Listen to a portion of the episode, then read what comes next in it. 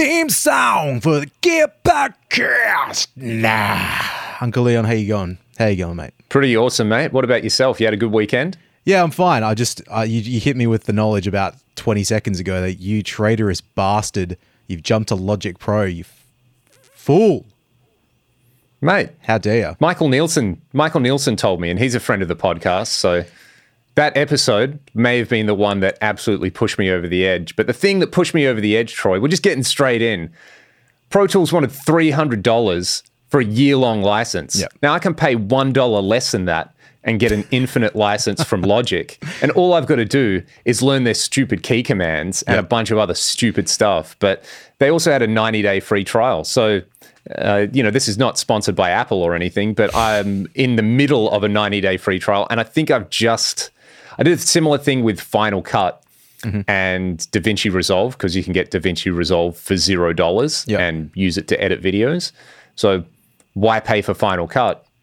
And I was using a cracked version of it for, well, let's just say a couple of years. uh, rather than actually shell out money for it, I just went with DaVinci. So there was a learning curve with that. And there's definitely a learning curve with Logic. And there's a bunch of stuff I actually miss with Pro Tools, and I'm not saying I won't ever do it, but I'm gonna, I'm just gonna give it a shot, having a go. The Australian way, Troy. Don't be great, just have a go.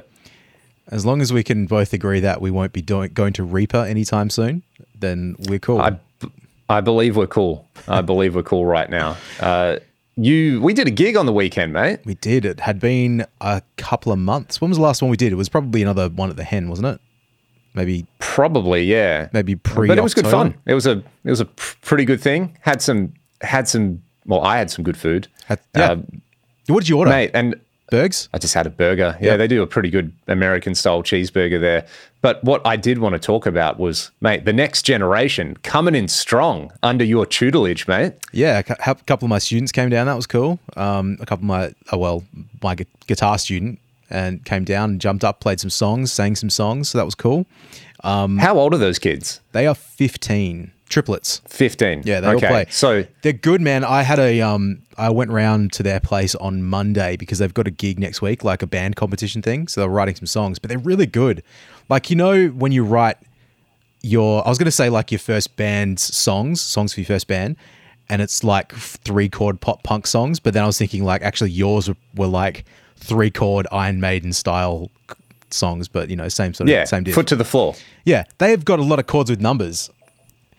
So that was cool. And like sections, it's not just like here's a block of eight bars and then another block of eight bars for the next part. Like there were bits in it and the lyrics were, were cool. So yeah, they're talented kids. It's nice. Yeah. I had a, I had someone come for a lesson. I've known their parents for a long time, and yeah, this kid, Vinny, if you're listening to this, you're awesome. fifteen. First thing he plays when he comes in is Unchain the Night. I just go, yeah. All right, what else do you know how to play? And it was, Troy, it was just us. But like us at eighteen, but he's fifteen. Yep. So all about it. It's pretty awesome. But yeah, those those kids that came down, man, like I know one of them got up, but you know. They all play, all, man. They're all really good. They all play. For a fifteen-year-old boy to get up at a venue and not only play a song, but sing and play a song yep. and do it very well was... really, really awesome. You guys did Easy and Love Rears Its Ugly Head? Yeah, they did Love Rears at a band compet- like a school thing a few months ago and like kicked ass so bad. And they played it, so I made them play it so many times over the last like six months. I was like, oh, this will be a good one. And you know, it sort of works acoustic. I was surprised because he forgot some of the words and I was laughing because uh, stupid kid. No, I don't mean that. He's cool. Yeah. Um, just learn, if you're going to forget the words, forget all of them, mate, and just just improv. Yeah. It. I th- I've told this story a few times to people. I might have mentioned it on here before, but like when I started doing covers, okay, do you remember the first gig that you and I did as a trio, like when I played bass and sang three sets or four sets it was, which was, yeah, like literally Ryan, like the singer from Leon's band, called me and said, oh, hey, I can't do this gig on Friday. It was a Monday. I can't do a gig on Friday. Do you want to do it? And I was like, well, I don't play bass and I don't sing, but let's just give it a shot. So I But learned. yes. I did it because you have to always say yes. Like you say yes and you deal with the consequences. But anyway, I remember um, being super stressed out because you guys had a bunch of songs I'd never, um, I, I didn't know, like Bad Moon Rise, like just stuff I've done a million, billion times now, but like your Bad Moon Risings, Holy Grails, you know, and I had this um, book, like I printed out a bunch of lyrics and stuck him in a in a, a folder, like a so I could just flick, right. flick through and read the lyrics as I, as I played, and brought a music stand and everything. Um, I think, uh, yeah, this was pre having an iPad, and obviously I do all that on do the one time you've ever done this. Well, I did it for for a few months, like I think the, those early gigs with you. But anyway, I, I was just really worried about fucking up lyrics to songs, and then our buddy Anthony, he made this comment of like, "Oh, I've never learnt the lyrics to any song I've ever played in my whole life, so just." Just make them up. Like, no one will tell. Like, the vocals, which is, this is semi-true. If if you're doing a gig like what we do, you don't know what it sounds like out the front because you're too busy playing the song. There's never a sound person there. So, you know, nah. you just kind of, just do the gig. So, who cares? And so, I made the lyrics up to a million billion songs. And I just thought, well, who cares? Like, for example, um, the one that always sticks in my mind, it's, it's not that funny, but like, Lonely Boy, you know, when Lonely Boy, everyone was playing oh, that yeah. song. And I just, I kind of knew the first verse because it was semi like easy to remember. And the second one, I was like, man, I got no idea what's going on. So I used to go, well, I like burritos and it's plain to see. And I just sing the whole thing about food. It was, that was cool. Um, it's the spirit of the blues, mate. I love it as well. That's me. Sing. Spirit of the blues. yeah. Troy Nabba Band, flows spirit through of my the veins. Blues. Yeah. Stallion. You know, story of the Cimarron, story of the blues, Troy Nabba Band. It's funny seeing videos by like, you know, you see those obviously like Universal Audio sponsored things with like Rhett Shull where it's like him and Tim Pierce doing something and mm-hmm. it's him and someone else. And, you know, they're these high production things where they're playing classic songs and, you know, that's the world they're living in. Yep. And then for us, it's, yeah, mate, it's a two-channel mixer and one speaker, and you just get through the gig and eat a burger and a burrito and job oh, well man. Done. How many That's times? That's the real world. Yeah, like this gig, the one that I mentioned, like the first one that I did with Leon, um, because they didn't have – they had maybe a pair of powered speakers there and I think a little mixer. So, the thing is, yep. like, for the sound side, because I've been doing that so long, that's no problem. Um, but then, like, you know, the playing, it's obviously different skill and you have to kind of work out how to sing and play bass and da da, da that that becomes a little bit stressful, but at least getting a sound I could mostly make it loud enough and balance it the bit to the best of how it probably can sound at that that venue. But I remember there was a few gigs when either the I feel like I didn't have a bass amp or you forgot yep. to bring a bass amp, so it was just like bass to cable. I think it was a clip-on tuner, so bass then a cable then into the like line input on the mixer, and no that was, preamp, no, no preamp, just, no nothing, just raw dogging, just complete, complete raw dogging it. And um, and the thing is, man, we did that gig for what six months after that, and we lost it because no one ever came down. Not because we sucked or we sucked, but like oh, I sucked. But we stopped doing the gig, but we didn't lose the gig. Correct. You know, the gig, so, the gig lost us. and, yeah, and then like even um. Like the other day when we did that that hen gig, I was going to say, I said to Leon right before, because we're talking about microphones and positioning, because I'm going to make, I'll mention something in a second, but one of the golden rules of sound, right, is, well, not golden rules, but one of the things you consider when you do live sound is um, your P A speakers, your front of house speakers, they should be relatively high, because if they're low, then people stand in front of them and you can't hear the sound. So you generally keep them above head height, or at least the um, the tweeters above head height, so you can hear clarity. So tell people how I set the P A up for this gig. Oh uh, yeah, what did you use? So you had some F R F R guitar speakers, a pair like a stereo yep. pair of what are they ten inch speakers?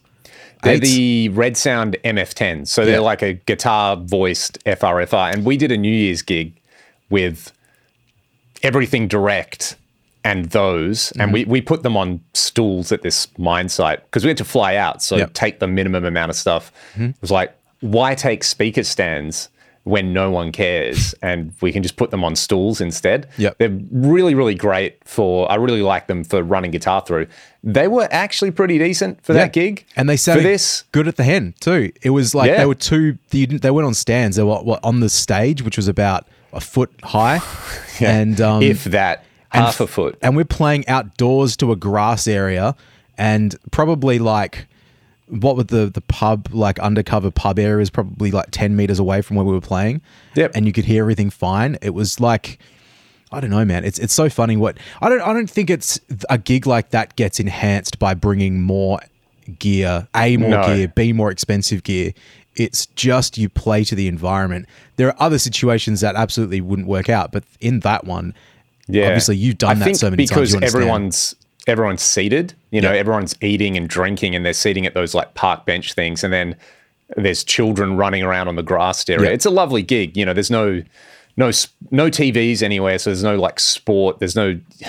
How many gigs do you do where you're setting up and the U F C's on, and oh, you're just man. like, this is going to be one of those nights. Always, there's and you know, there's a gig. There's I do U F C regularly. Fans there. There's telling you to not get in the way of U F C. Yeah, there's a gig I do regularly with a T V, like a seventy-two inch, t- oh no, bigger. What was it, like one hundred inch T V or something right above where I play. So I'm like, oh so man. So about, about half what you normally rock in Big Dog. But yeah, I'm like, oh yeah, everyone's like really digging the band today. They keep watching, and then you hear a cheer, like you'll finish a guitar solo. It's like, yeah. Yep.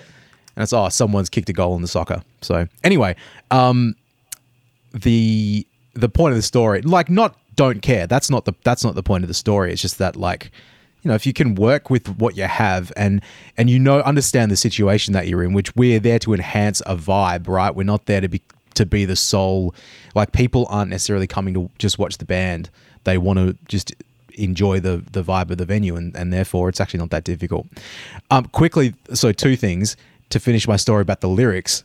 Because for years and years, didn't give a shit about the lyrics to anything, and um, just made them up if I didn't know them. And oh. it was it was all good. But I remember then our friend Anthony that mentioned, "Oh, I've never liked the lyrics to anything." Um, he moved to America many years ago, and when he came back, we did a gig together. And um, what does he do? But he rocks up to the gig with a music stand and a folder full of lyrics, and I'm like, what are you doing, man? Like, it's your fault that I don't do like that. I've just developed this skill because you told me it was fine. Um, traitorous. It's like Leon going to Logic. It's just, I'm getting just insulted left, right, and center. Mate, it's like the Roman to. emperors in Ravenna.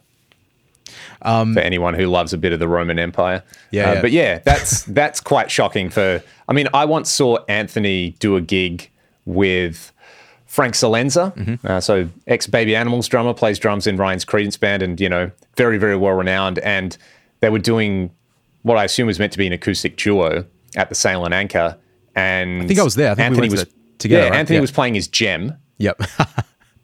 You know, and Frank was playing. So Frank plays, you know, traditional, right? Like, you know, hits the snare with the left hand, plays the hi hat with the right hand over normal. Every other drummer except Ian Pace and Chris Reeve, kind of thing, right? Mm-hmm. And Frank had completely set his kit up left-handed, like the mirror image, and was playing the whole gig like that and with his left foot on the kick. So, and they were just like, they were like ripping it. But yeah, he also, you know, did his thing where he was singing a song where he just making up the lyrics and not even, not even singing words. But there's, you know, probably two of the best musos you've ever seen. And they're just like, yeah, you know, we're doing this gig. We may as well like practice. Mm. I remember Frank saying that, where it's just like, yeah, I'm just, mate, I'm bored. I'm going to like improve my dexterity on the drums. So I love the thought of, you know, before you retire at forty, Troy, maybe you'll be doing gig- gigs playing guitar left-handed. I, I, th- when I was about eighteen, I probably spent about two days trying to learn how to play upside down. The yeah. Reason also, being, did you have this thing of like, yeah, this will make me better? No, it was, I want to be like Michelangelo Badio. So if I can learn how to play stuff with this hand, like this hand will be fine. And if I can do stuff with this hand, then maybe I can like do some harmonized tapping and all this sort of stuff, which I sort of like, I guess your Stanley Jordan type of stuff. Yep. I can't do it, but I, there was probably like a week there when I had worked on it enough to be able to do something. So maybe I could like play chords with one hand and then improvise with the other hand. Um, but nowadays, I don't know. I can't, I can't, I can't do guitar with one hand, so it's too bloody hard. Um, but anyway, oh, nah, it doesn't matter. I was going to say, oh, you know, I'm going to give people a quick audio lesson because, you know, there's one yeah, person. Yeah, you were going to get it. We we were building towards something here with microphones. Yeah, and then and we'll get P As, to an actual proper right? topic of the of the day. But just quickly for everybody, just so you understand, because yeah, twenty, almost oh, nineteen years. This is my nineteenth years, year of doing audio. Um, because there's a person that has commented occasionally on the sound quality of these. It's just. We do our best, but um, sometimes streaming the audio across the internet like this, you can have mixed results. So uh, apologies when that does happen. But just a quick audio lesson for people, because I did mention to Uncle Leon before we started, because he had the mic out of shot, like a boom, like when you see it T V stuff. Um, which is cool because it'll pick up the sound, but it's also kind of noisy and the tone of it will be different. So these are dynamic microphones, everybody. You know what a dynamic microphone is, Uncle Leon? It has dinosaurs in it. That's absolutely what it is. Now, it's got a little moving like coil and magnet on the inside of it. That's what picks up the sound. Well, that's what creates, turns the sound energy into electricity. A bit of a like, wiggly jiggly. Long story short. Anyway, the these dynamic microphones um, from a like up close on a source will sound pretty good, but further away they they miss a lot of detail that you get from like a condenser microphone or something like that. So they just sound better and they sound quieter and all that when you're right on them. There's a few people I've seen that use these mic. It's not just you. It's like a lot of people on YouTube. Like they have these dynamic mics, like an S M seven, which is also very low gain, like very quiet microphone, really far away from them. And you can make it work because, like, like, you can use denoising and you can use E Q and stuff to make the mic sound okay. Hey, bro, iZotope. It's iZotope. The only reason anything in this room sounds good. Yeah, it's it's completely fine. Like, it's not that it's not doable, but it's uh, the way people mic with these mics sometimes is what you expect from like a shotgun mic, a um, yeah, you know, a small diaphragm condenser, but one that is very directional. Like, you know, the long looks like a like a shotgun. And uh, that's because that's what we see on films, and film and T V and stuff. They're still, they have an issue with like picking up ambient noise and stuff, but they're made to be mic'd a bit further away. But anyway, it's just, uh, we'll try this. Hopefully, I think when you talk directly into the front of the microphone, it always sounds better. Just from oh, any, yeah. anybody that's out there that um, is of interest. Well, you do these ones? Yeah, look, Troy. And, uh, and also when you want to make a real serious point, you talk really close into the microphone like this and get the added proximity effect and it sounds sweet. So there you go. Anyway, quick audio lesson, everybody. So I there sta- you go. I started your, doing sound. Get your Lyle from Psionic Audio oh my voice God. On. He's got the most beautiful sounding voice on uh, on podcasts or uh, um, live streams or whatever. Oh my God. It's just amazing. And um, so I've been listening to those Sunset Sound roundtables. I just watched yes. the Lee Sklar one and um, the, the host from that too, just this like rich, beautiful, silky voice. I think he's talking into a U forty-seven Fett, um, I believe, which uh, probably is why. Anyway, that's not what people are here to talk about, Uncle Leon. They want to hear about guitar gear. So and they we... want to hear about rectifiers, Troy, because that's what we're going to talk about today. Rectifiers. Being... Exactly. Uh, today... Just get some sun. We're going to shine a light on the recto and maybe some other just kind of post-eighties high-gain things because it's kind of like there's two big dogs really, isn't there, when it comes to like the sound of high-gain guitar after about nineteen ninety-two, right? And you've got them right there in shot. One's pink. One is not so pink. The Dual Rectifier and the fifty-one fifty. Like, would you argue when it comes to the world we often inhabit mm-hmm. of high gain, they're maybe the two, they're like the two greatest amps to come out in the last thirty years if you consider, you know, let, let's let's think about this. Oh, uh, yeah. The like electric for- guitar comes out. Mm-hmm. You got the Bassman. You've got the, you got the Twin. Mm-hmm. You got the J T M forty-five, which is kind of a basement, but then you got the Plexi, the twenty-two oh three, the A C thirty, like really, uh, like, you know, the Ampeg S V T for the low enders out there. They're the they're the ones that like wrote the book, right? Mm-hmm. You know, they're the the stone cold classic sound of electric guitar yep. things. And then you got a bunch of modding those things. So mm-hmm. you go down the modding Fenders and you get the Mark series, you go down the modding Marshalls and you get like everything else. But there's a kind of like an inflection point most people would consider, which is the Soldano S L O. So mm-hmm. like Mike Soldano, and check it out, everybody, Soldano Astro. I've done some videos with that. I lent it to a buddy for a couple of days recently and he loved it. And I got it back to make some more videos with, and you can probably just see my hot rod there as well. It's like, I like that sound a lot. Oh yeah, I do lot. see that. Yep. Yeah. So there, I mean, I don't want to, It, it would be amazing to get Mike Soldano on this show. But Mike Torin has an amazing interview with him. So shout out to Michael Torin. Go and check out his channel because there's a great interview with Mike Soldano, kind of focusing on the rack stuff he did. Mm. But I digress. It all comes from, you know, this...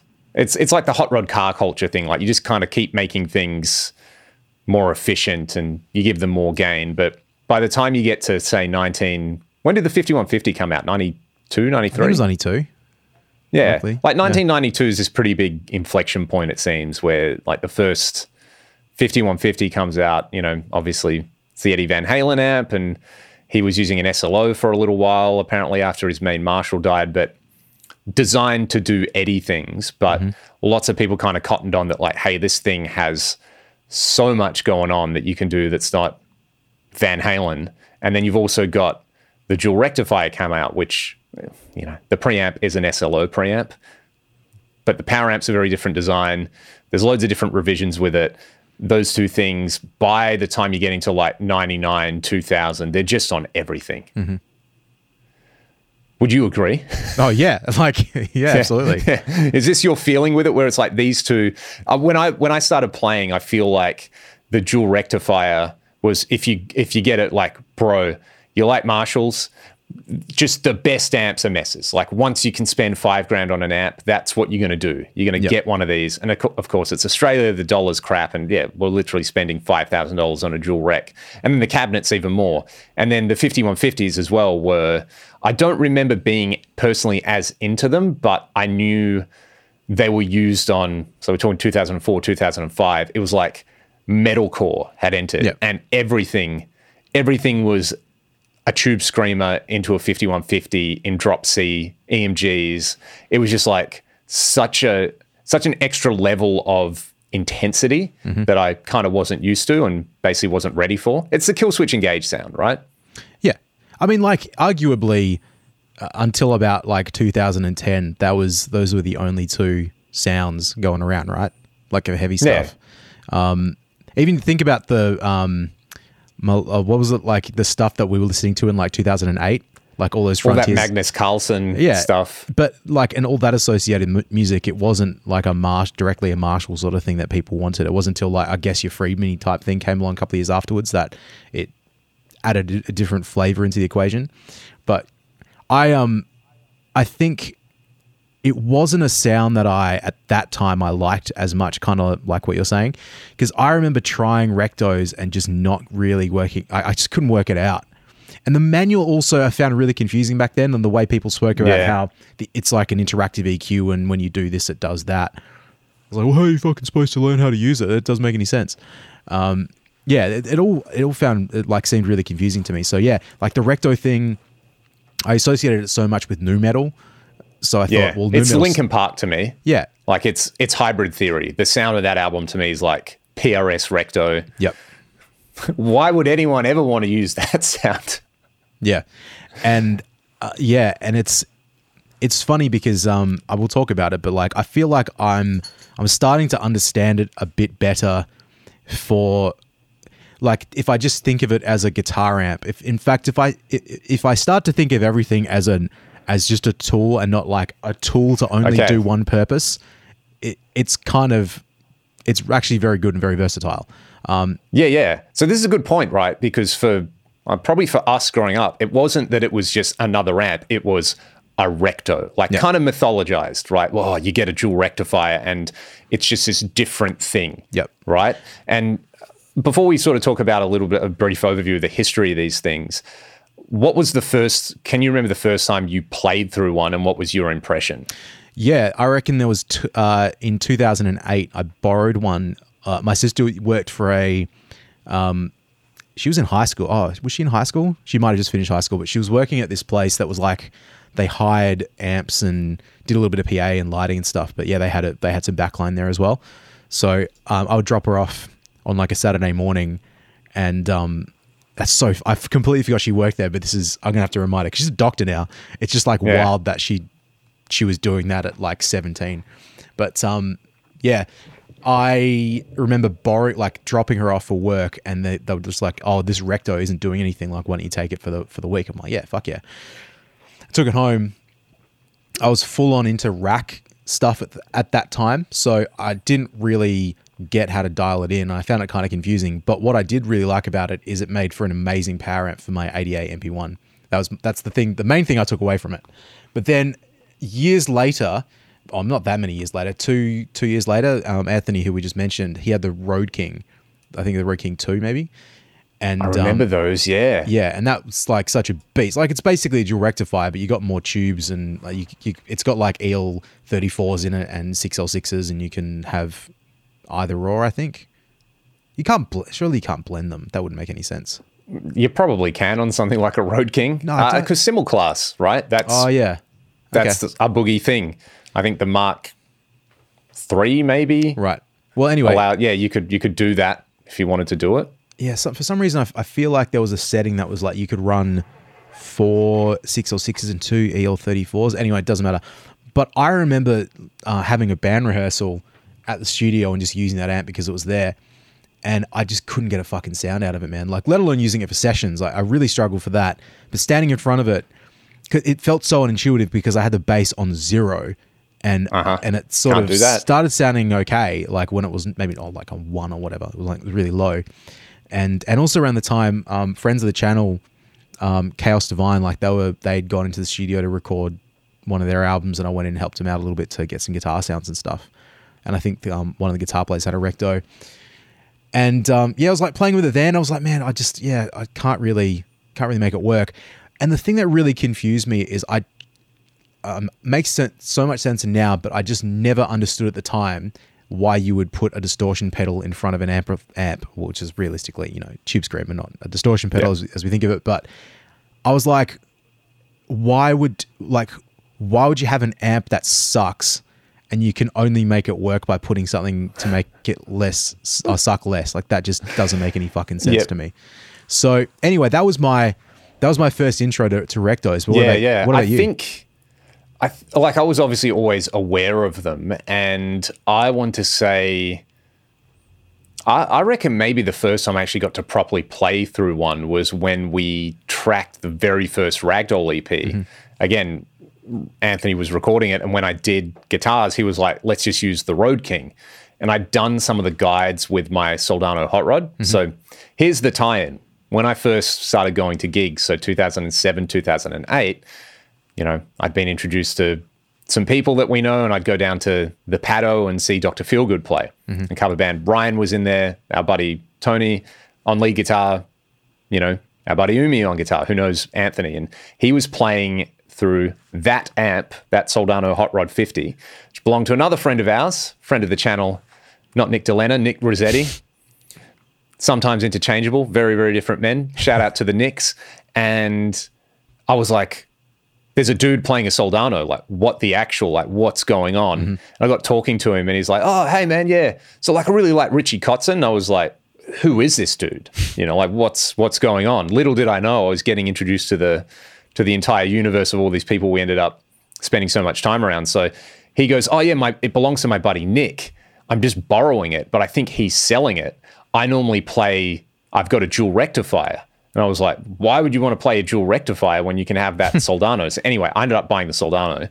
And then, you know, a few years later, recording uh, down at Crank Recording with Anthony using his Road Recto, King Recto, that you were yeah. just talking about. Yeah, Recto Road King. And kind of not loving the sound. Mm-hmm. I just wasn't used to it, and it was really hard to play. And I basically just let him dial it in. He was like, trust me, it'll work. It'll work in the mix. And it was fine. Actually, that, I mean, that E P is still up on Spotify. If you look up Ragdoll Rock from twenty eleven, you can hear the Road King on those. Mm. And I never loved those sounds that we pulled on there. It was always a point of like, ah, well, it's the first thing we did, whatever. Yep. And then, of course, a few years later, Troy, you bought your Marshall, and then we retracked all those guitars. We and did, yeah. I was a thousand times happier with it. Probably because I'd actually learned to play the songs by that stage, and I had some experience under my belt. But I digress. Using the Road King was probably my first experience. Didn't love it. I used a triple rectifier as a backline amp in twenty fourteen on tour. Mm-hmm. We got to play this gig, and they had house backline, and this guy's like, oh, dude, there's a triple recto on a boogie four by twelve, like, go for it. So I just plugged my pedal board in. Now, it's funny because at the time I was gigging with one of those six five oh five one one two combos yep. that were like dirt cheap in the States. Sounded great. So I was kind of, you know, ah, oh, six five oh five, that's kind of Soldano-y. I'll buy one of those, use that for years, love that little thing. Oh, cool. I've heard the Rectos kind of have something to do with the fifty-one fifty and the Soldano. I'll plug in. Hated it. Like one of the least enjoyable backline experiences I've ever had. It was like the thing was, when I, if I was playing the P V or I was playing a Soldano or a Marshall, you know, there's this kind of like immediacy, chewiness to the sound, oh, right. and like f- it's forgiving, and you can just playing the Rectifier. I wasn't ready for just the it, like the transient response is different, the yep. distortion texture is different. It was really, really difficult. So I was like, this sucks. But then this is this is the pivot point with the Recto. Uh, shout out to our buddy Nigel, who I believe let you borrow his Roadster. Yeah. So not a Road King, a Roadster. It's like slightly more pimped out than a standard Rectifier, but not as pimped out as a Road King. Yep. And we, so we, we recorded a single in twenty fifteen, yep. Rewind Your Mind. You did it, we did it at Crank. And I remember you saying to me, hey, like come into the studio, you know, a few days before and we'll set up some amps and we'll just kind of like, we'll, we'll play a few amps in the room really loud, through a cab, and we'll see what we like. And we tried a few things, and I remember, yeah, playing, we were both playing through that, and it was kind of like a light bulb moment where I want to say in that moment, whatever you did, I got the sound, and I was like, ah, oh, this is kind of awesome. I really, really like this sound. I think too, because you guys started like exclusively playing in Drop D. and um, Yeah, and Drop more, C. Or Drop C, sorry. And it was yeah. like heavy, riffy, it just works so well for that. Like the the the spongy, you're like, you don't need, everything isn't about the lead guitar sound all of a sudden. It's about like how like yeah, yeah. big do the riff sound. And so the, yeah, that that worked really well. We went all in on trying to sound, like it's the first thing that I think properly sounded like, that's the Ragdoll sound now. You know, that b- was from that session.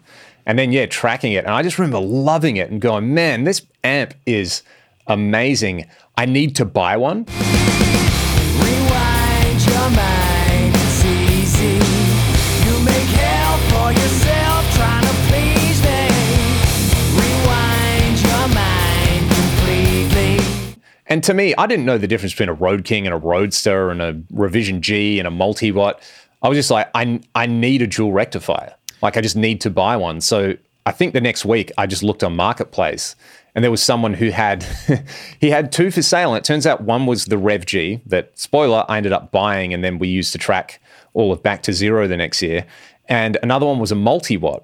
And it was like, I oh, want right. to sell, he, it was kind of like, I need to sell one of these amps, come and try them. And I got to this guy's house, and the first one that I plugged into was the Revision G. And I was like, yeah, sounds awesome. I'll take it. He's like, oh, you don't want to try the other one? I was like, no, nah, I want this one. And yeah, that's, that's the amp. Because this I, is all, I, bef- I, all before Leon became Mister Fractal, and yeah. um, this is this is twenty fifteen. Yeah, so yeah, there's pictures of both that experience in the studio of us in the live room like cranking amps, because we had a bunch of stuff there. Yep. Um, and there's also one from the Back to Zero session where there was like all like, the amps, yeah, like twelve heads in like stacked up, which nowadays, because I've got all this stuff, it's kind of less, it matters to me less, but at the time we'd borrowed so much stuff, and um you know, you and I had started to re- well you you've always had a really cool collection of gear, but I started to collect a bit more bits and pieces, and yeah, which it, it was pretty fun to to go through all that. The um the the road ki- uh, Roadster, yeah, we used it for, did we boost and stuff with that? I, th- I think yeah, it was- that was that was definitely like either a tube screen or probably that Anarchy Audio clone That's into right, it. Yeah. I feel like we definitely, it was sort of like, hey, this is what we're going to do. We're going to boost high gain amps. Like we we we finally figured out what, you know, everyone else Inflames were doing in the mid nineties is a good idea to do in twenty fifteen. It's just so stupid, man. Like, it's actually not that stupid. I should I don't want to like belittle us so much, because um you really. You don't understand sometimes like other people's lived experience and how like second nature th- things become. Like I said, listening to this, um, uh, the Sunset Sound roundtable thing, um, like there's stuff that Lee Sklar's talking about how they record albums and some of the artists, and you know, it's just that that's just like life. That's how you like. He was uh, there's a part where he talks about recording in the studio and you know hating baffles and all this sort of bits and pieces, and like. You know, that makes so much sense to get that sound and why things are just uh, or like the way the band's always all playing together and stuff, and why it feels so organic and da da da. It's like it's second nature to that generation of players, you know. Yes. Um, for yes, us, yes. There's like elements of like rack gear and putting like doing that, which is, it feels like, well, yeah, of course. Like if you want to get that, I, I don't know, pick an A D A artist, like that Vito Bratta sort of thing. Um, yep. Or you like the, the way to put those rigs together, because we like lived it or tried to live it at a very young age where we didn't have, quite have all the money for it. But yeah, we just don't think we about cosplayed it. it. We cosplayed that era, like you we know, totally it was, did. It's never coming back. And then, it's like, never coming back, kids. I hate to break it to you, that's just never coming back. Rack Ear is fun. I like collecting it. The nostalgia is nice, but just don't buy an A D A M P one for a thousand dollars. Like, yeah, that's silly. You know, to buy yourself a nice dinner and a bunch of plugins and go and make some music. Yeah. But you know, but, but yeah, yeah, like it's that sort of stuff. Time. Guitar, like playing certain styles of music, it's like it's so second nature to some people, and for us, like it takes a while to to come around to it. So yeah, I, I don't think we had this like immediate realization of like, well, we've reinvented the wheel, we've changed, like we've changed the world. But it's like, got it right. Here's like the the uh, whiteboard with a bunch of squares on it and things that we need to learn, and we can like tick one off the list.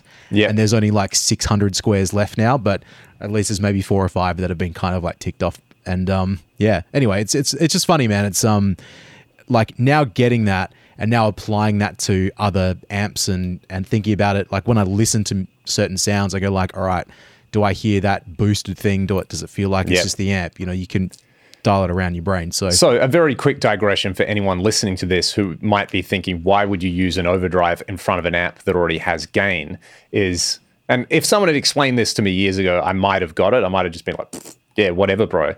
But really what you're doing is you're altering the frequency response going into the amp. Mm-hmm. So the classic example is a tube screamer, right? And look, a lot of amplifiers allow you to do this. They have various gain stages and they have filtering in between the gain stages. So you essentially, you turn the drive on a tube screamer down, you know, you move the tone control around, you're creating a filter. So, mm.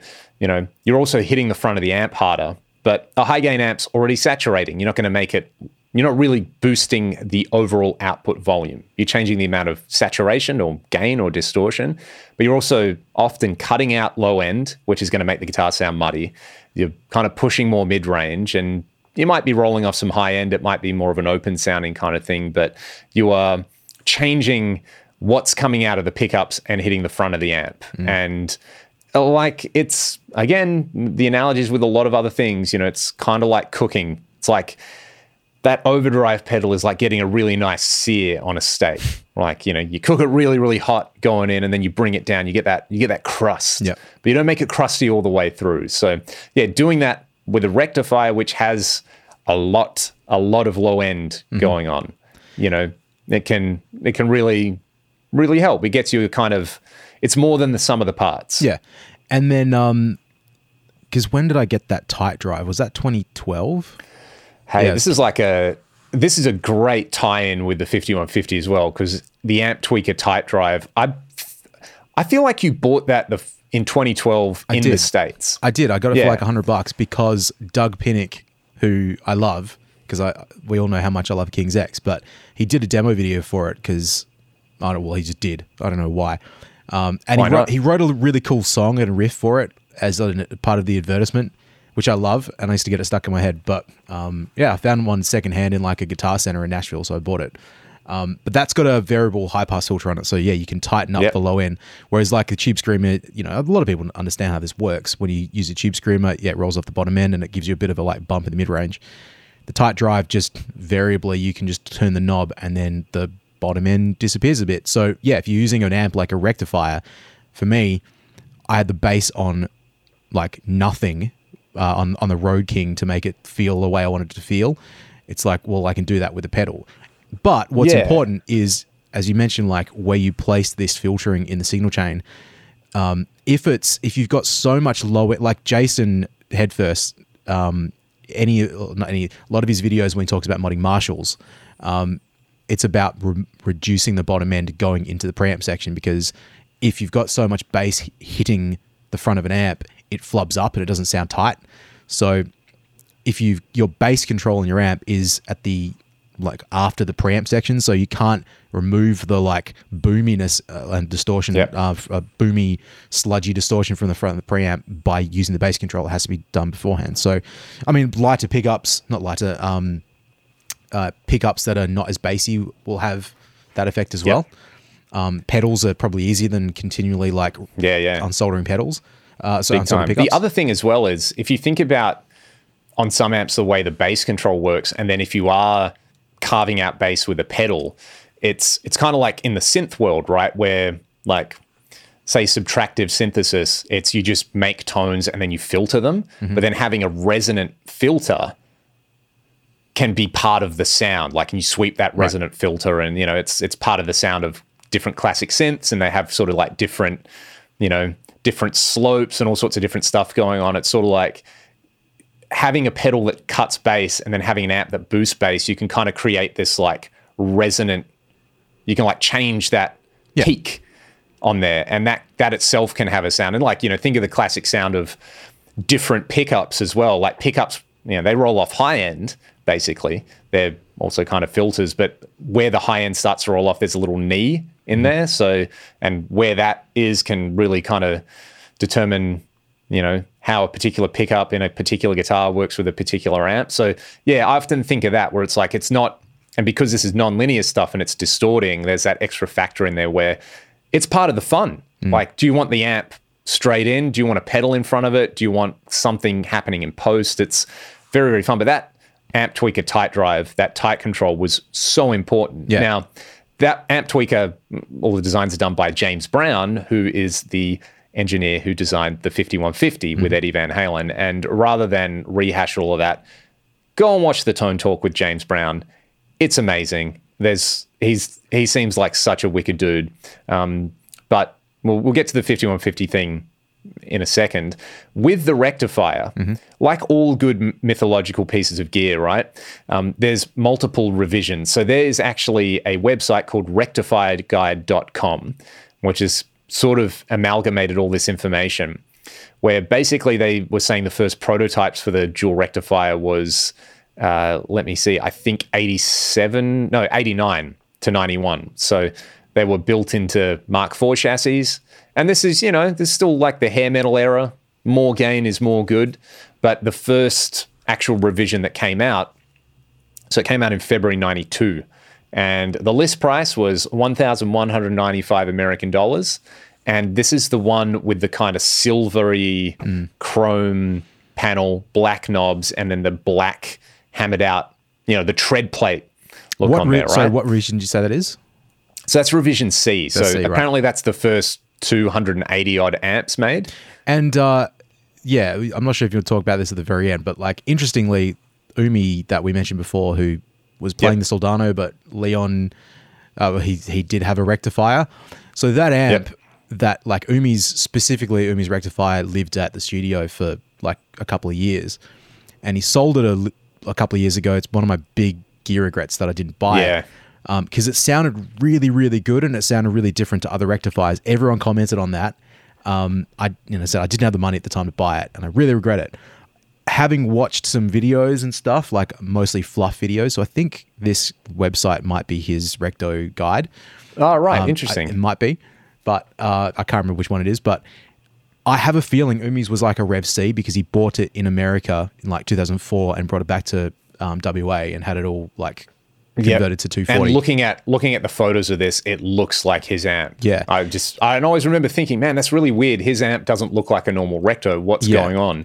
So basically, revision C, revision D, and revision E, they're the first six hundred and something amps, uh, and that's still ninety-two. And then this reckons serial six hundred forty-three to the three thousands were revision Fs, mm-hmm. and these look more like what you expect a rectifier to look like. They have the chrome tread plate thing, and they've got the black backdrop for the knobs with the chrome knobs on there. So mm-hmm. if anyone's ever seen a recto, it's basically what they look like. Now, these were two-channel rectifiers as well, so you had the like the it could either be orange or green, right? So you could have as a clean channel, and then there's this like vintage mode, which I guess is kind of more a classic crunch sort of thing, or you can clone the red channel onto the orange channel. Now, it doesn't sound exactly the same as the red channel. This is like the beauty of these things, you know? It's not just like, but it, it's a cool idea where you can have both channels if you want on that like modern high gain setting. Mm-hmm. Um, and yeah, so that's the Revision F. Now, my personal one that I have, the serial number is a Revision G serial number, but it has the Revision F cosmetics. And my understanding is, so mine is a an Australian export model, basically. So I think for the export models, the kind of, what I've read about anyway with the Rectos is that, yeah, they still use the small logo and the old faceplates for the Revision G exports, but they changed over to what you consider like the standard classic, the Rev G, two channels, it's got the bigger uh, Mesa logo on it, two channels. And this is like ninety-four to ninety-nine they made these. So this is probably like, but if you played a Mesa in that though? time, you probably played one of these. But that's just cosmetic. It's not like in, in like internally there's no differences? I F think there G? were some, oh, each of these revisions, the circuit did change very, very slightly, and different things with the transformers. Um, I think the Revision F, they added the parallel loop, oh, okay, which is an easy mod if you want it changed over. And that's right. You also had, they were using the old Boogie Mark three output transformers uh, right. up until around the like thirteen hundred-ish serial number. So different transformers, a few different things. Uh, they also came out with the rack mount rectifier. There's a John Sykes rig rundown from ninety-two, ninety-three, where he's got a, a rectifier, as people like to call it. Mm-hmm. Um, he's like all in on that. I, apparently, George Lynch had a, I know he toured with a Recto for a while. Apparently, his was like a Rev C, which would be more, yeah, because I think more it, like a Soldano, I basically. think I watched a video or someone was talking, it might have been Fluff, it might have been someone saying like the original Rectos were like a hair metal sort of an amp. That's why they had so much gain yeah. on them. And they just yep. evolved because that music became super lame to people. So, you know, like that wouldn't be surprising. Um, George likes to play the bougie gear, right? So yep. at the time- it All have, of the bougie gear, yeah. a true gas addict. Yep. Um, And yeah, look, we haven't even talked about some of the specifics of these, right? Like the things, and most people would know that the preamp of a rectifier, the high gain mode, it's an S L O. Like Mike Soldano has many times said, you know, he looked at that and just went, ah, oh, you know, this is one of those like don't copy your friend's homework kind of thing. But the power amp section is very different. One, one big aspect of that sound is there's no negative feedback on the modern high gain mode. Mm-hmm. So the amp's really sensitive to the type of load you connect to it. So connecting it to different cabinets, you know, um, I definitely played mine through a bunch of different cabs, and like playing it through an oversized Boogie four by twelve is like, it's a thing. Yep. It's so different to playing it through a Marshall four by twelve or through a two by twelve or um, various other things. Like it very much changes the way the power amp sounds and responds. But then you've got the kind of classics. So you have switches on the back. One is called bold and spongy. Mm-hmm. So you can, it's kind of like a Variac-ish kind of thing where you can, you know, you can have a tighter response or a really spongy, squishy response. And then it's called a dual rectifier because you can have tube rectification or you can have solid state rectification. Again, it changes up the feel a little bit. Like for you, what, where do you set those things on your Recto? Uh, let me tell you, because I can't remember. Um, so, and the other thing as well, after ninety-nine, they came out with a three-channel Recto as well. Um, and then there's various things with that. And you have the, mo- you know, power scaling on them and stuff like yep. that. Let so, me, uh, sorry, I'm going to get up and have a look because I can't remember where yeah. I said it last time, but I like where it's at at the moment. So, so yeah, basically, Soldano S L O preamp heavily influenced that. And then the spin-off with the fifty-one fifty is that Soldano, Eddie was using a Soldano, and it's kind of based on that design as well. So that's why we're why I've been mentioning Soldano and why I've been mentioning the fifty-one fifties. Troy's just getting in there, having a look at it, and he's going to tell us where he's got these set. I'm while he's not listening, I'm going to say yeah, for me, bold silicon diodes. Yes, there you but, go. On, I this. do like the tube rectification on there sometimes. You it's a different feel, thing. But the spongy mode, I'd never one. really got on. Oh my god! With, unless you're going oh for like a vintage god. thing. Oh, These Troy, what are you doing, mate? Headphones, mate. Sorry. You're just gonna have to one ear it. This is the worst thing I ever bought in my life. I'm not gonna say. I'm not gonna like say what brand these earphones are, but I know you have some as well. They cost a significant yep. amount of money, and they fall apart continuously, even when I uh, tape them together. So they may or may not be an Australian company. Yeah, let's just yeah, I'll move on from that. But I, they sound pretty good, but far out they are unreliable. Yeah, oh, so yeah. Recto uh, currently in bold silicon diode mode, um, but I changed yep. it up a little that's, bit. That's where I like it for the chugger chugger, like boost it. Have those on there. I remember, so um, the guy who services my amps, um, old Graham, who I actually got in touch with, he's still kicking, he's mm-hmm. still doing well. I got to go visit him. And basically, he's my my Recto had a bunch of issues. Like, you needed to have the foot switch plugged into the foot That's switch right. jack for it to work.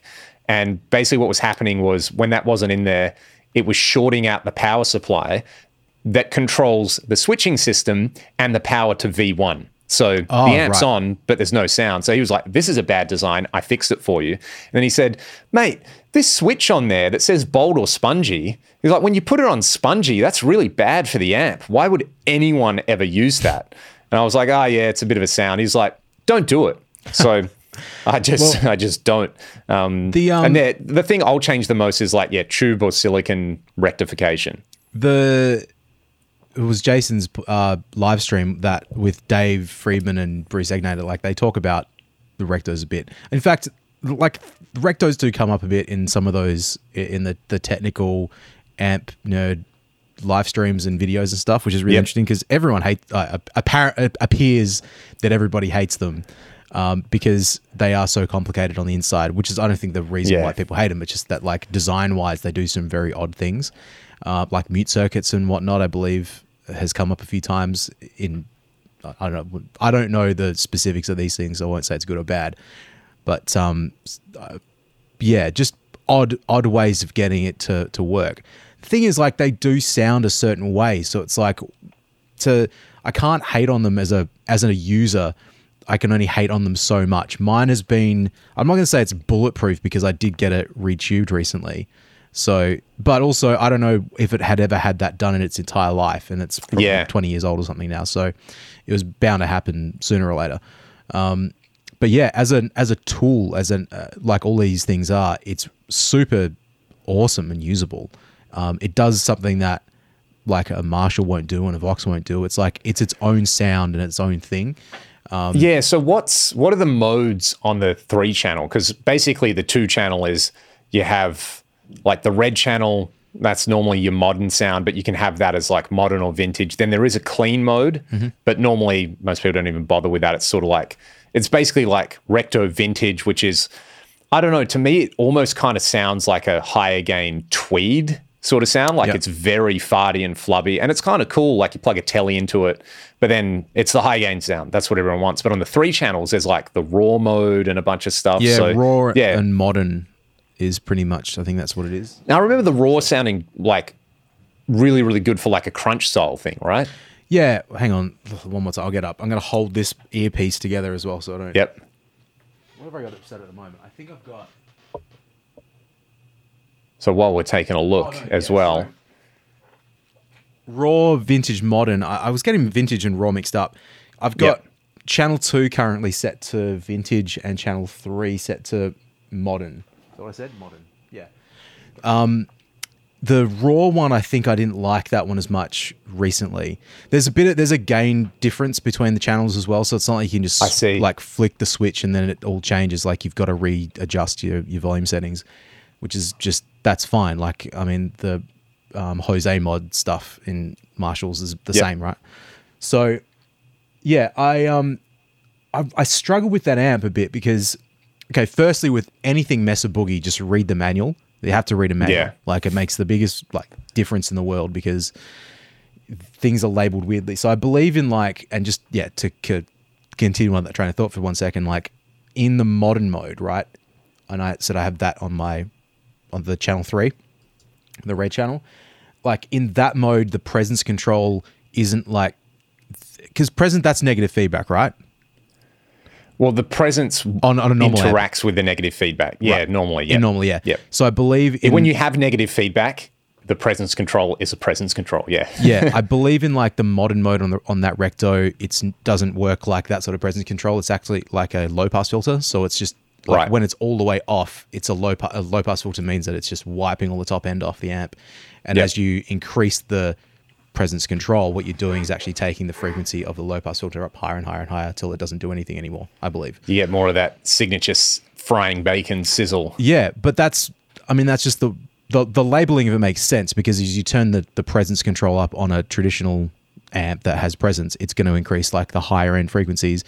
As you do it, like it's doing the same thing. It's just doing it in a slightly different way, like technically in a, in a different way.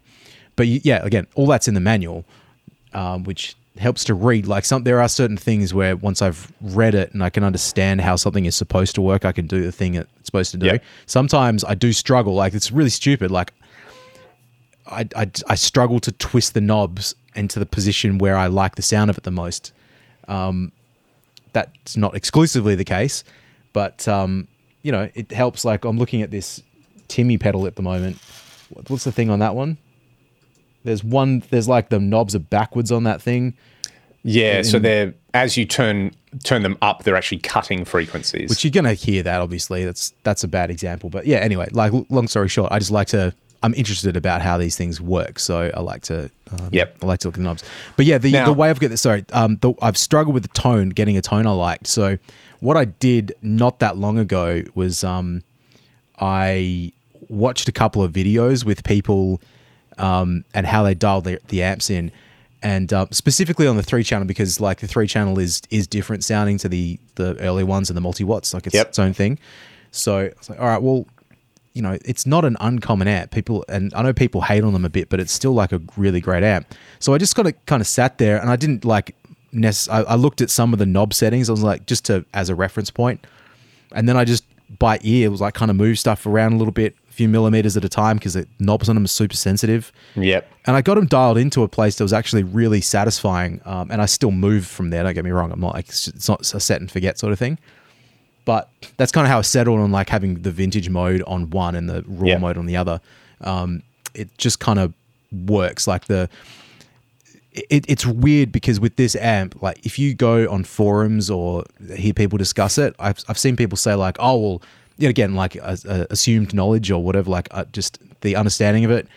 Uh, some people were like, well, obviously you only use the red channel modern setting for your riffage, and then you use your vintage sound for your lead stuff because it's like a different sort of character, which it that. feels backwards because the modern is gainier sounding, so you'd think like, well, that's yeah, going to yeah. have a lot more searing sort of high end sort of thing. But well, in fact, like it does sound really good for rhythm, uh, rhythm guitar, and like the fact that you get a bit more mids and a bit more like, I don't know, I can't, I don't really know what, what word to describe it, but it's like these are all cases of best practice, right? It's like, oh, well, this is just the best practice for this particular piece of gear. Yeah, yeah. You know? so, so yeah, it is.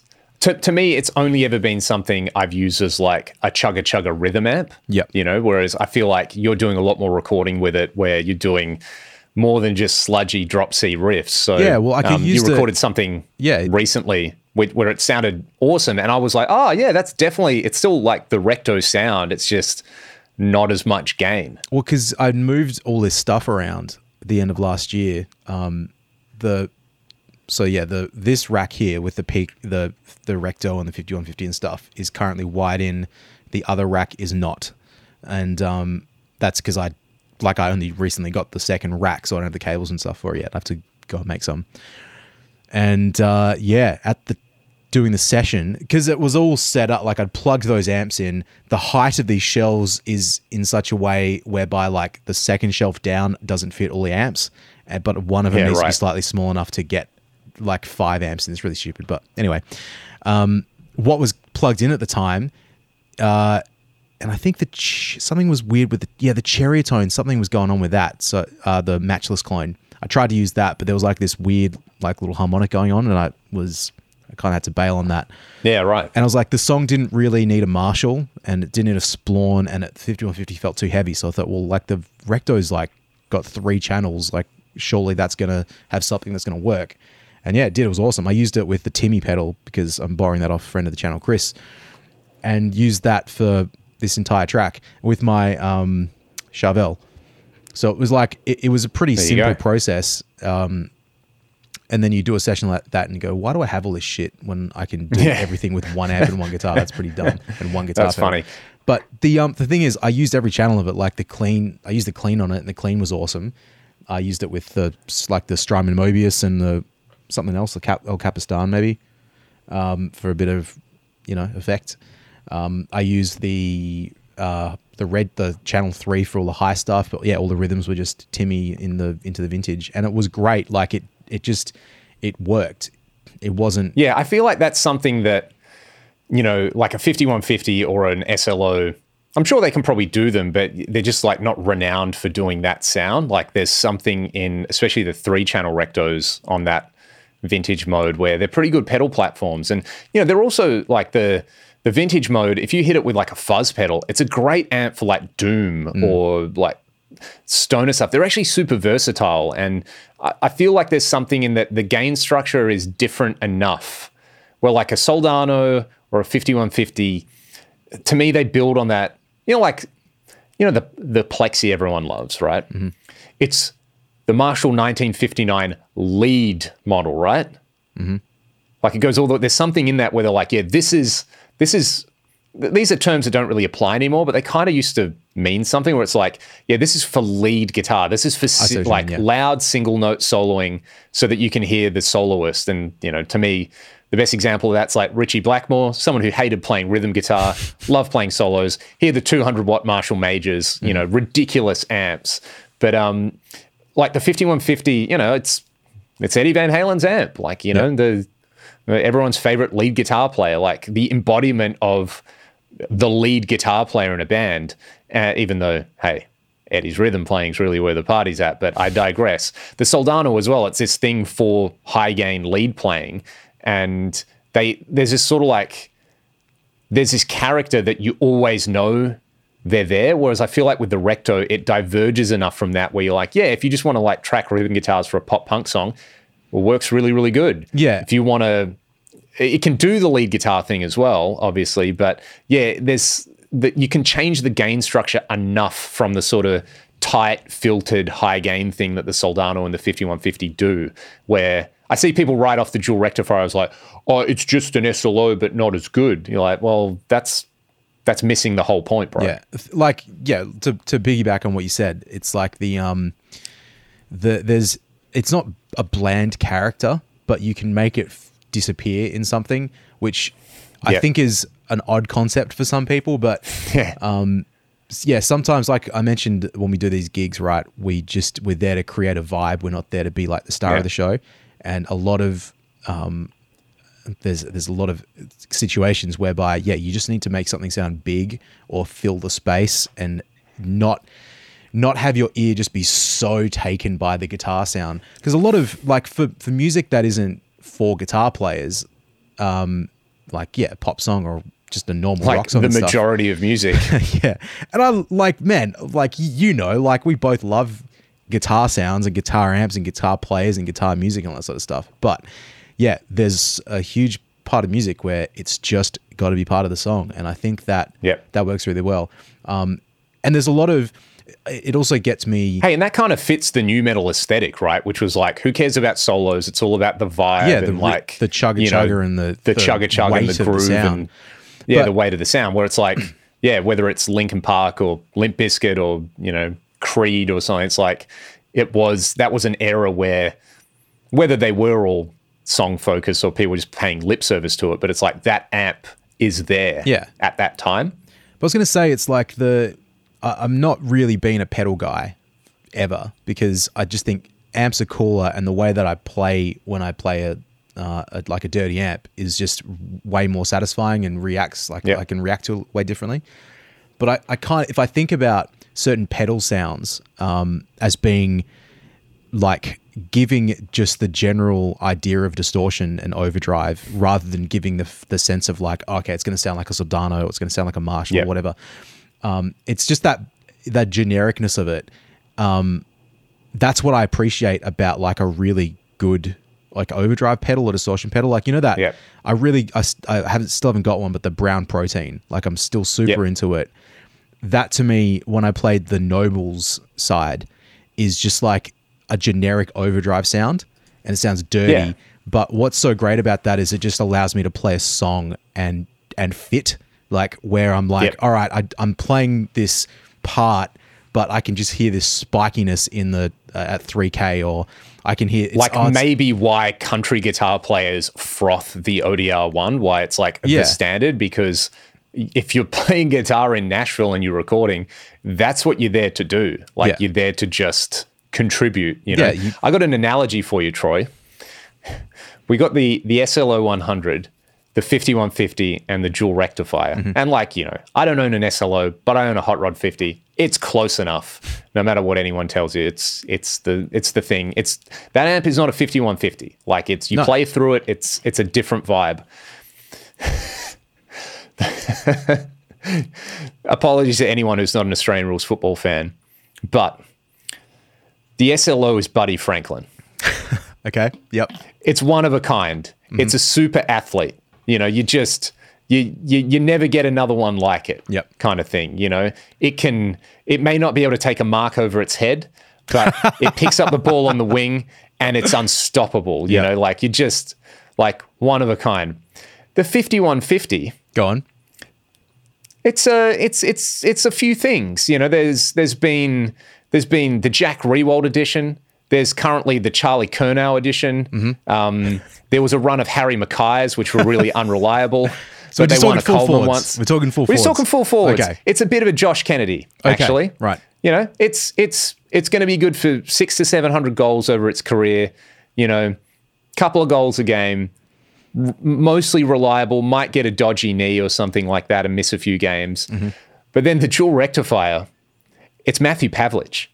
yeah, all it right, can play yeah. full forward, and when it plays full forward, it's all Australian worthy. Mm-hmm. But it can also play centre half back, and you can also run it through the midfield, even though it's a big amp. Yep. Even though it's a big unit, you can play it through the mids, and it will dominate. So, yeah, all right. Very, and a lot of people, a lot of these Victorians out there will be like Pavlich. He's no good.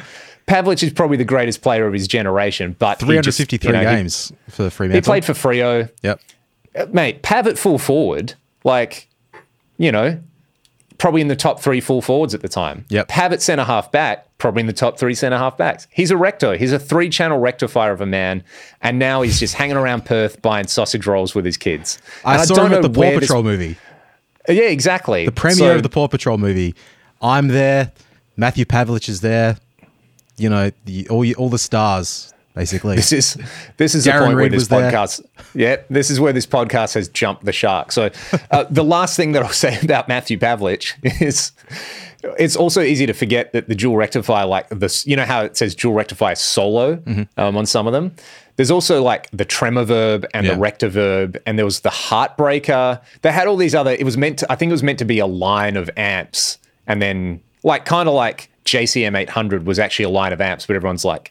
twenty-two oh three, twenty-two oh four, that's the best circuit in there. Mm. So, yeah, there's, you know, there's also these other ones out there. Was Incubus, like, yep. why do I think Mike Einziger and Tremoverb? Yeah. Did he use a he, Tremoverb? He still does, I think.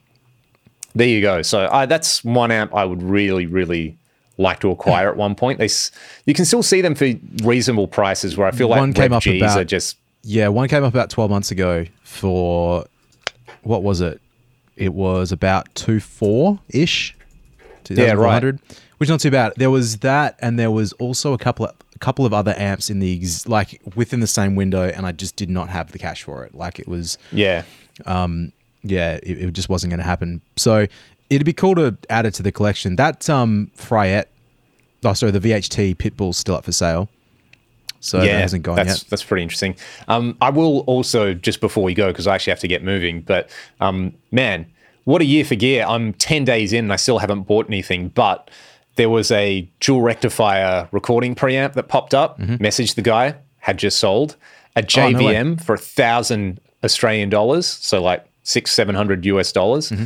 Messaged the guy. As I was chatting to him, the ad changed from available to sold. Oh, no. And then there was that Charvel that had been plecked with a st- stainless refret for like eight hundred Australian dollars, and I was like, umming and ahhing about it. I went to find the ad yesterday, sold. Yeah. So I feel like twenty twenty-four, there's going to be a lot of gear. There's going to be a lot of stuff popping up used. I, I feel like it's becoming a buyer's market again. The unfortunate reason for that is usually people have to sell their beloved items, and um, yeah, that's a, that's a shame. Luxury goods coming up for sale normally means uh, general life stuff not so good. So yeah. yeah. So, but you know, it's um, yeah, I don't want to like, I don't want to rub that in anybody's face. Um, I'm. Yeah, I've got stuff for sale. No one wants to fucking buy that. I've had... Um, yeah. Hey, I've sold... The first ten days of this year, I've sold a bunch of stuff as well. So, you know, it's... Yeah, I'm saying these things. I'm interested in buying stuff because I've just got a bunch of cash floating around from things that, yep. you know, I've probably lost money on over the last year or two. But, mm. yeah, I think it was like, you know, start of twenty twenty, twenty twenty-one... used gear prices went berserk. So it's more, I think it's less that like they're coming down and more that like they're coming to that midpoint between where they were and where they would have been. Yeah. You know, if without- only that happens with house prices as well, mate. But yeah, not imagine that. I did buy one What a time thing, to be alive. I did buy one thing yesterday, by the way. I got a, um, a C S seven True Tone power supply for seventy-five bucks. Nice. Oh. Which is, yeah, pretty happy about that. I had to drive to Palmyra Deal. to buy it, but you know, it was worth it. Um, so one hundred seventy-five bucks. Yeah. Yeah, it was, um, I was I really ummed and ahed about that one because I'm just getting way too lazy to drive more than about twenty minutes from my house. But that, Man, that worked out. I live like forty-five minutes away from everyone and I'm not interested in driving fifteen minutes. So that's probably a good control on me just buying stupid stuff. Yep. You know, that's what I tell myself anyway. Anyway, we were going to talk about fifty-one fifties and S L Os. Let's do that another time. Next time. Uh, we've got some guests coming up who know about these things that mm-hmm. we can tell you about uh, maybe on the next episode. Otherwise, thanks so much for tuning in. Again, uh, like, subscribe, join Troy's OnlyFans, go and watch Matthew Pavlich highlights on the YouTube, and uh, we'll see you all for the next episode. Cheers. Bye.